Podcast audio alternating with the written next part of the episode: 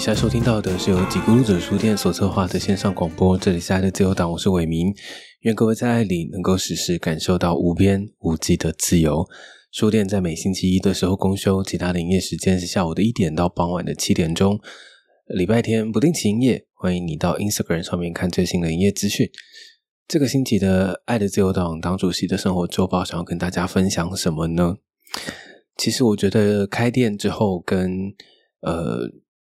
在平常呃过去那一段有在上班的日子，好像每一天的生活，不管是节奏、内容，都有很大的转变。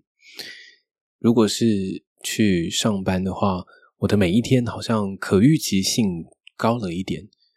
呃，我大概会知道今天会发生什么事，然后我要在呃，比方说前一阵子呃带小朋友的那一段时间，我会知道今天这一堂课我想要带给小朋友呃什么素养，或者是我们什么教学目标，或者是哪一个小朋友需要再 调整一下，呃，都会是我一天嗯的计划项目的内容这样。但是呢，在开店之后。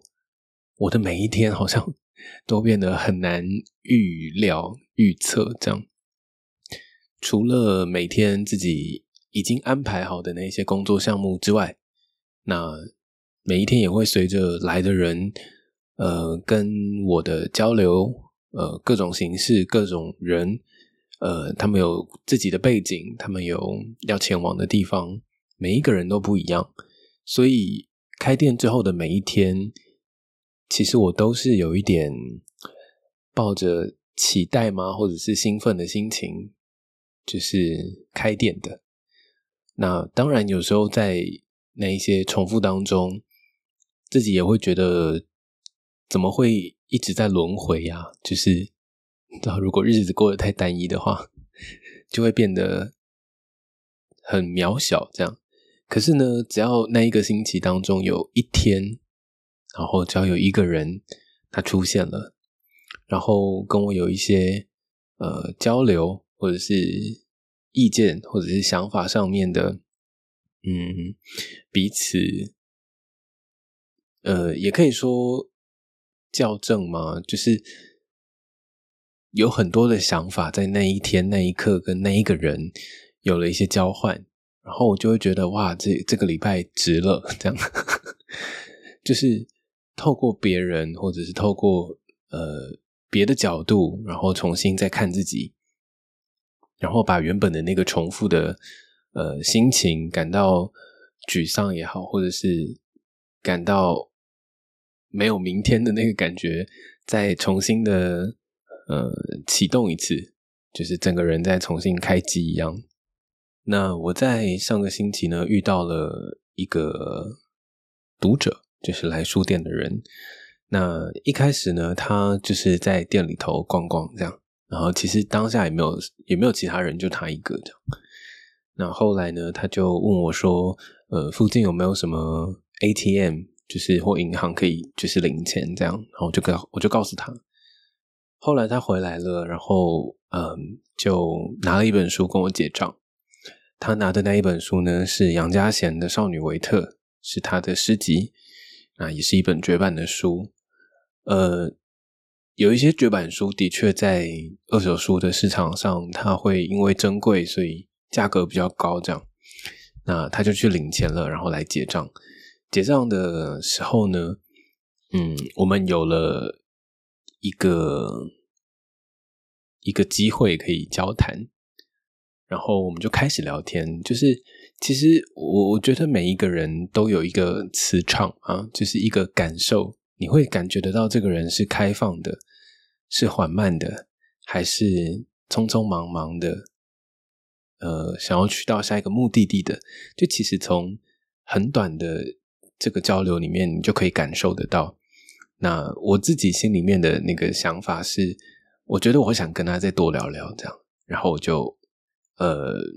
最简单的方式就是问你从哪里来，这样就是最快切入，然后也不觉得尴尬。这样，他说呢，他从高雄来，然后呃这几天就是他的自己的一个旅行，然后我们对于工作上也有一些想法上的交流。他呃，曾经在咖啡业里面工作了一段时间，大概七八年有吧。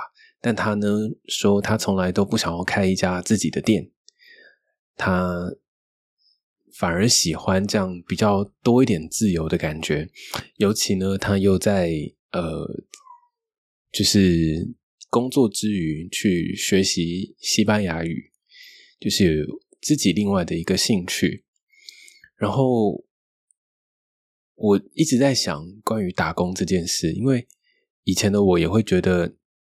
难道我在打工的时候，我就想说，难道我觉得是一辈子这样打工下去吗？就是会有这样的疑虑，然后以至于每一个现在都摇摇晃晃的。然后我也一样有问他这个问题，我说：“那难道你想要就是一直这样打工下去吗？”他说：“其实他还是有自己的想法，他还是有自己想要做的事。那这七八年对他来说，也不是全然没有任何收获的。”然后，嗯，他也并不觉得一个职业，呃，或者是一个工作的形态能够定义一个人的全部。他并不认为这是直接相关的。那在自己工作之余，还有一点调调和调剂去做自己喜欢的事情，他觉得这样的自由很好。可是呢，他也提到一件很重要的事，就是这样的自由其实很需要自律。就当然有点老掉牙哦，但是这是真的。就是他想要换更多的空间，其实是需要更多的自我控制、觉察，然后跟好好的分配自己的这些时间，你的自由才显得有意义。然后，这就是我们当天一开始聊的东西。那后来当然也就越聊越深了。这样，呃。我们都觉得自己的家庭、自己过去的那一些经验，的确会影响现在的我们。但是，或许我们在情感形态上面是一个，嗯，举一个例子，我是我一开始其实是蛮卷入型的人，就是我我很纠结，然后我的情绪会越滚越大。但是，当我遇到一个逃避形态的人的时候，我们就会是一个追一个跑。那。有没有一种可能是两个人都因为一份爱，或者是因为一份珍惜，两个人都愿意静下来，然后调整自己的脚步，还有沟通的方式，然后逐渐的让两个人都变成安全型的人呢？好像听起来很难，对吧？但是他说他也是这样子，呃，在他自己的现阶段的。呃，跟另外一半的相处上，一开始也是大吵大闹，但到现在他觉得已经两个人够了解彼此了。我觉得这样的成长是对两个人来说是一份很大的礼物。我问他你会不会想要买房子？他说在遇到这个人之前他没有想过，但是在遇到他之后，他觉得好像可以买房子了。后来呢，我们也有聊到呃。带小朋友这件事，他之前有带过一些补习班，然后呢，呃，在补习班上有几位同学，他带的是国中生，所以其实我觉得 比小学生更棘手一点。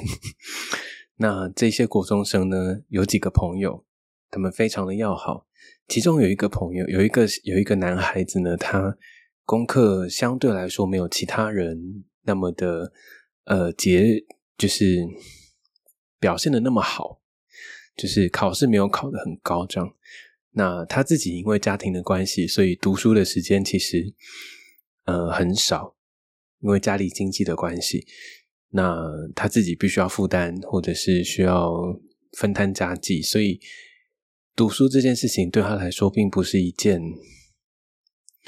像别人跟别人一样在同样的起跑点上的，但是他又因为跟这一群。朋友们很要好。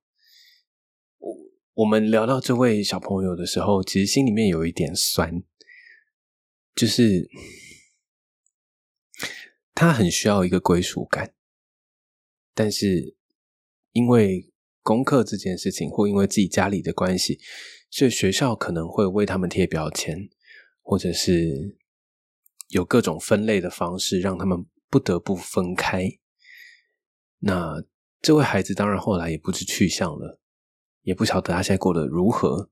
不过当时在想起这件事情的时候，我们都知道他是一个刺猬的孩子，他的眼神，还有他当时的那个紧绷的身体，我们其实都有都能理解这样的心疼。这样，那我有说到我自己带小朋友的一些过程，有一些小朋友自己的转变，你会知道，眼神跟话语其实是很有力量的。就是你跟一个小朋友相处够久，那你获得他的信任，你自己在个性上的品质跟稳定，其实也是能够传达给孩子的。那我们那天下午是一个很快乐的交流，一度都还有那种起鸡皮疙瘩的时刻，觉得非常的难得，可以跟一个人有这样的机会聊天。这样，那虽然那一天的营业额也就是只有这一本书而已，但是。对我来说，我觉得这样很很当然很好，但是但是如果营业额更高，当然更好喽。不过就是也因为有这样的时刻，所以我们才能够有一个品质很好的交流。这样，这是这个星期的党主席的生活周报。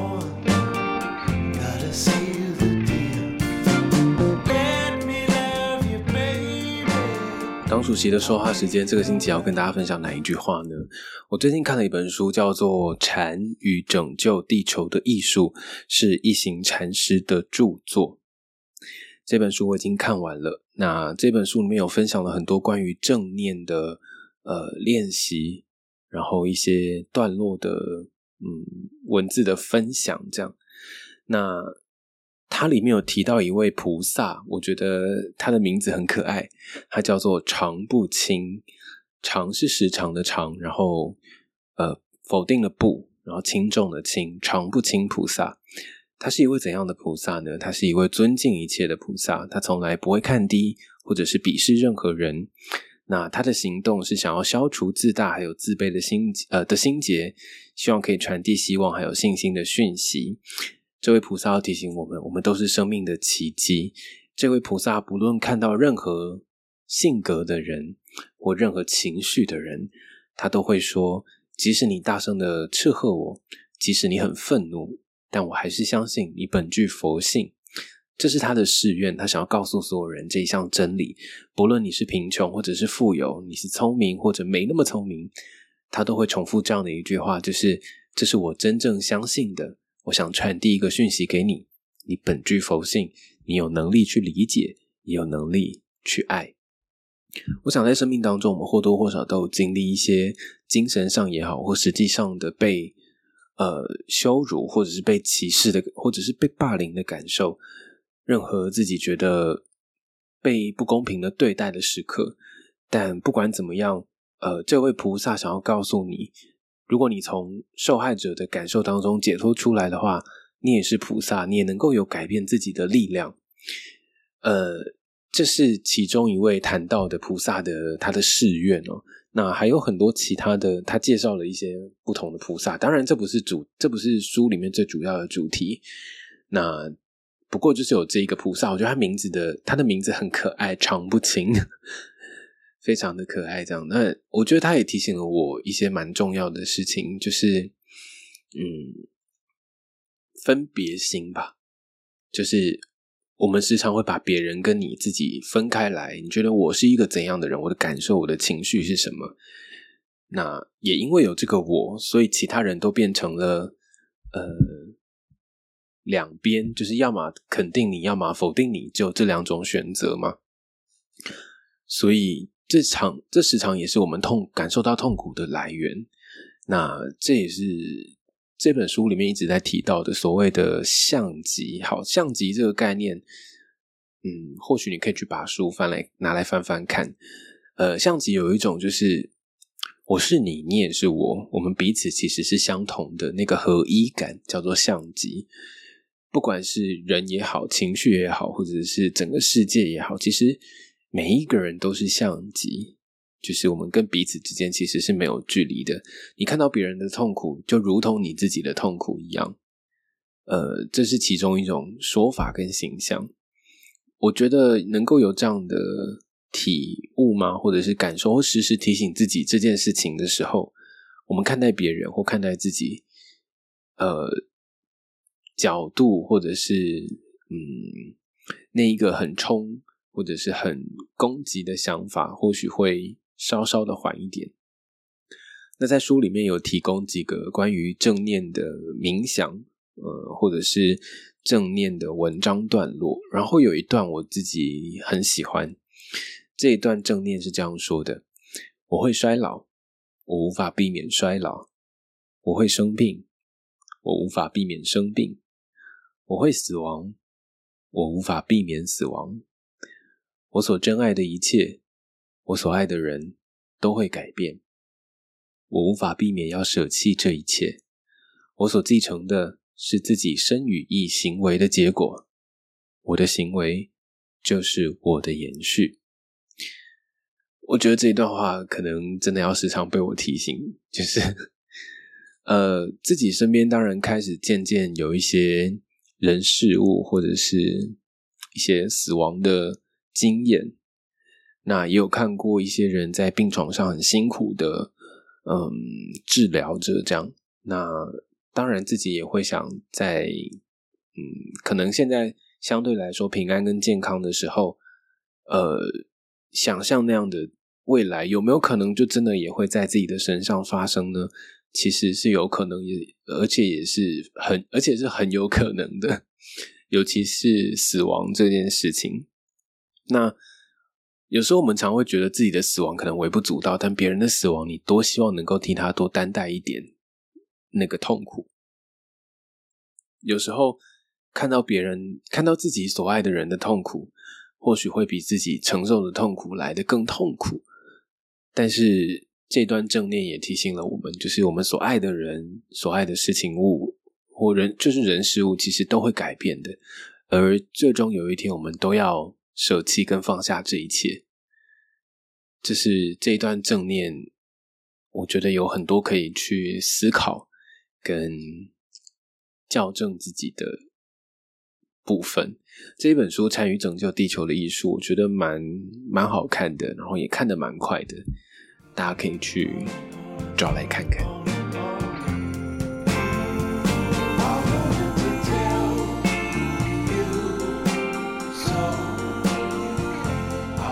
党员们的读书笔记这一集是第三季的第十一集，也是倒数第二集哦。然后，呃，我很怕有一些嗯书没有办法分享到，所以我今天分享的比较多。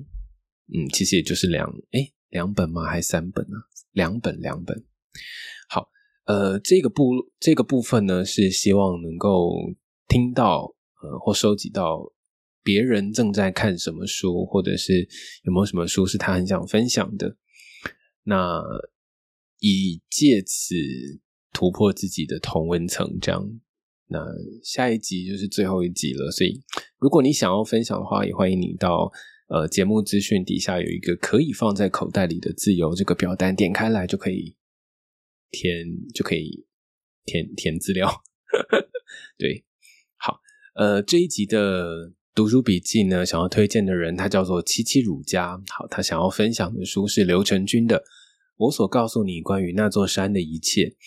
呃，这一位作者现在已经不在人世了。他是在一个前一阵子台湾有，嗯，有有一个新闻，就是她跟她的男友就是在在山上，然后遇难了。这样，不过男友后来有。平安回来，那这本书就算是刘成军的遗作。这样，好，他想要推荐这本书的原因是什么呢？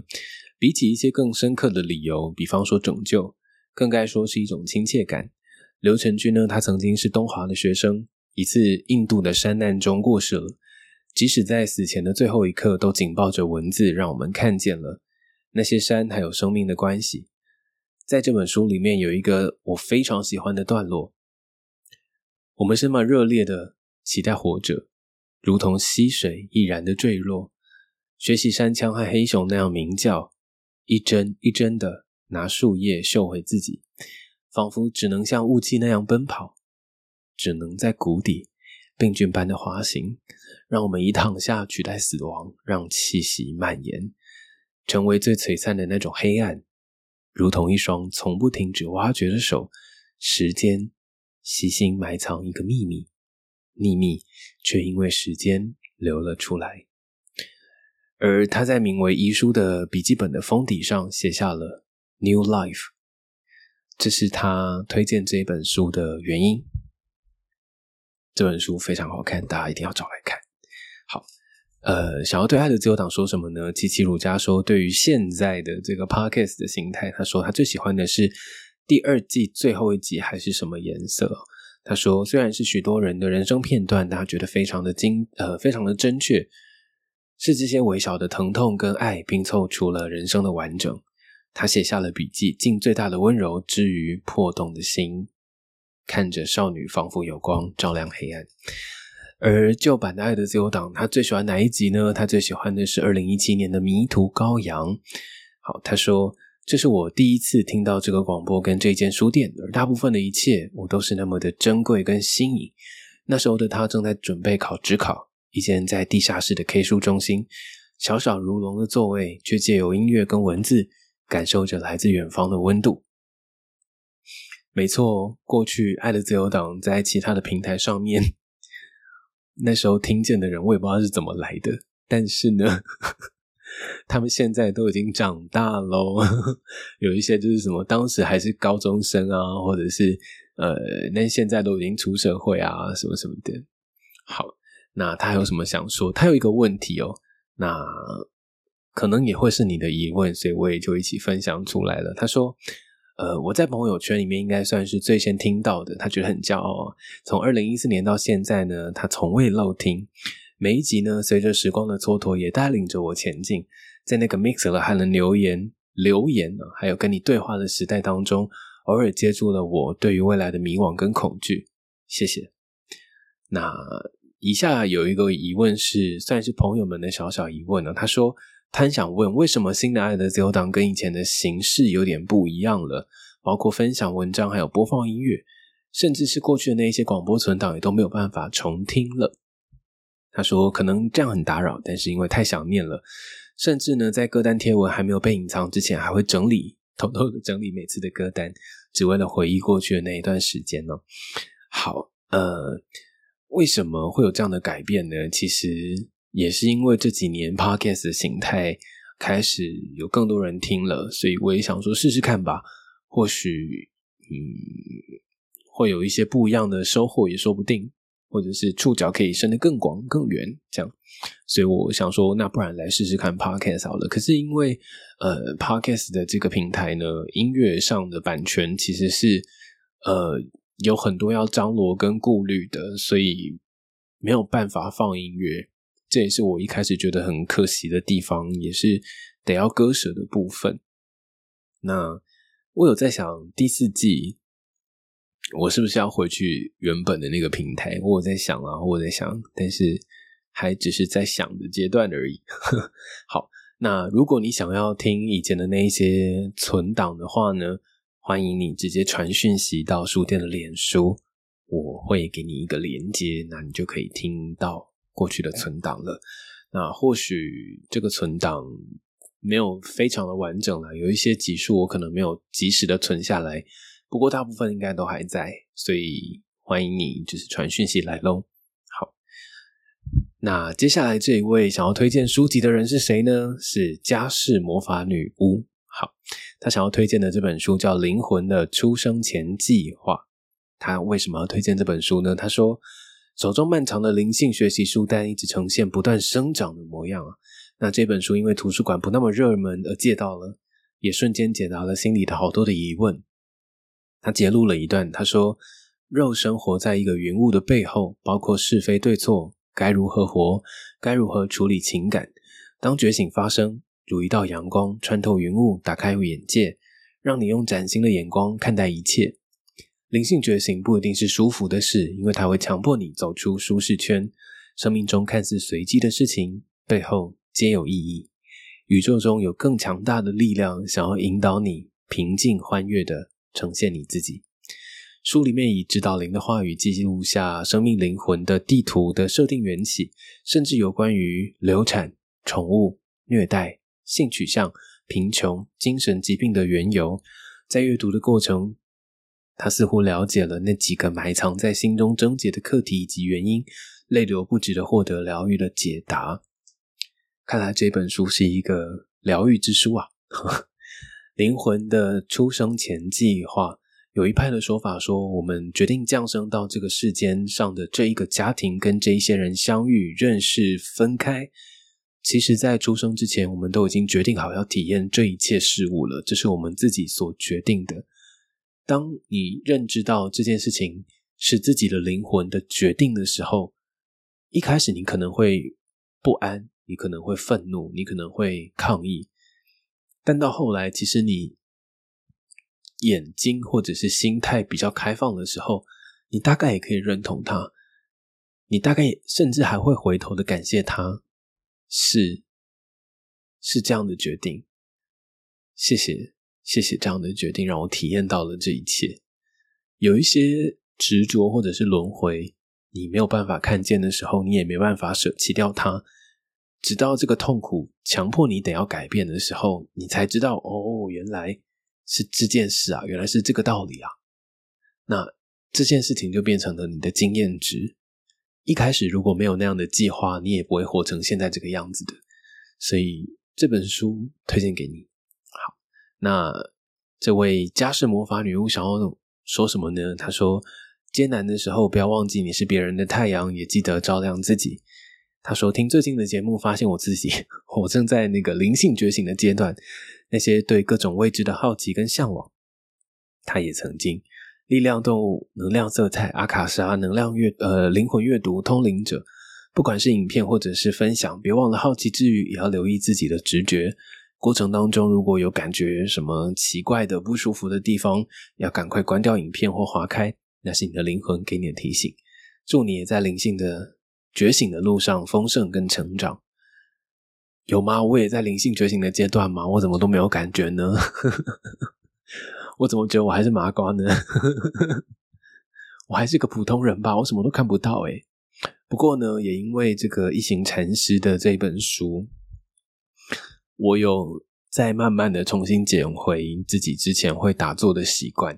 如果你有呃你喜欢，或者是你想要尝试一下冥想的呃。过程，或者是想要一个一个一个 App 可以帮助你的话，呃，一行禅师呢，在法国法国的南部吧，好像有一个有一个就是禅修中心，叫做梅村哦，就是 Palm Village。那如果你有兴趣的话，其实你也可以到 App 上面去找 Palm Village，有一个 App 的城市，那它里面有很多跟禅修有关的。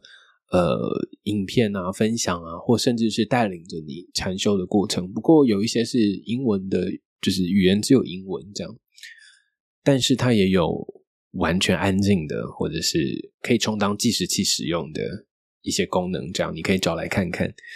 那我最近呢，觉得有一个想法很很舒服，就是每当自己在抗拒啊，或者是不想要做打坐这件事情的时候，呃。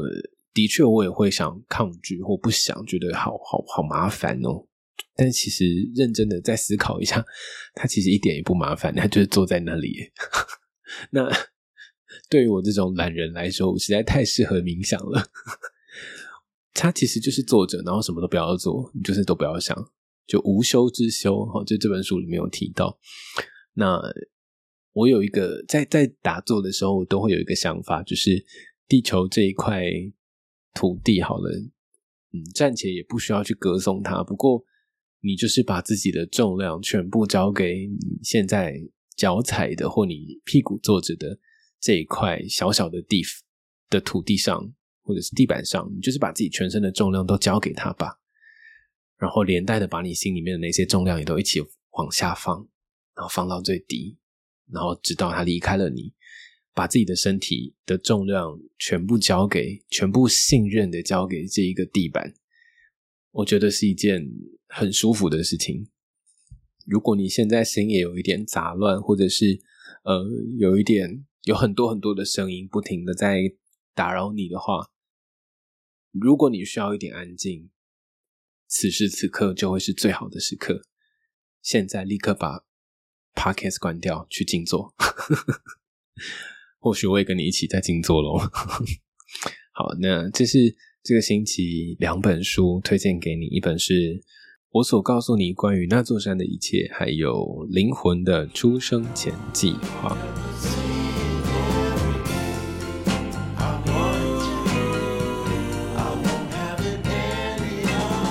爱的自由党日常补遗有没有什么要补充的呢？这个星期好像也没有什么要补充的了。那这是第三季的倒数第二集，我也没有想到时间会这么快的来到了现在。那么每一集呢，其实都有我自己想实验的、想尝试的事情。第一季想做的其实就是去玩嘛，试试看嘛。那也是第一次把自己呈现摊在这个 podcast 的平台上。那第二季就是找了一些朋友，第三季呢，我想做的其实是比较日常的，然后比较不那么损耗或者是消耗我自己心力的嗯方式，所以就分享了很多关于日常。那甚至也因为怕麻烦别人的那个 那个 软烂个性哦，所以呢也没有找别人来上节目。不过。呃，有很多听众用别的方式一起参与了这一季，非常的感谢每一个人。这样，那呃，书店的网络商场呢，每个星期都会更新一次哦，欢迎你，就是时不时的上去看看。一个月买一本书也很棒啊，是吧？买一些你根本不会看的，或者是你根本嗯，你从来没有想过自己会翻开这本书的，嗯，或许有一些书在那个地方就是在等你的。我自己常常都会觉得很奇妙，就是有一些书摆在书店里，那个是我从三月开店的时候就放到现在的书，但是呢，我心里面都有一份确定跟相信，就是只要时间够久，它就会等到需要它的人把它带走的。那每次只要有这样的书被买走的时候，我心里面都会觉得，嗯。耶，就是有一个欢呼声，太好了，他终于找到了需要他的人。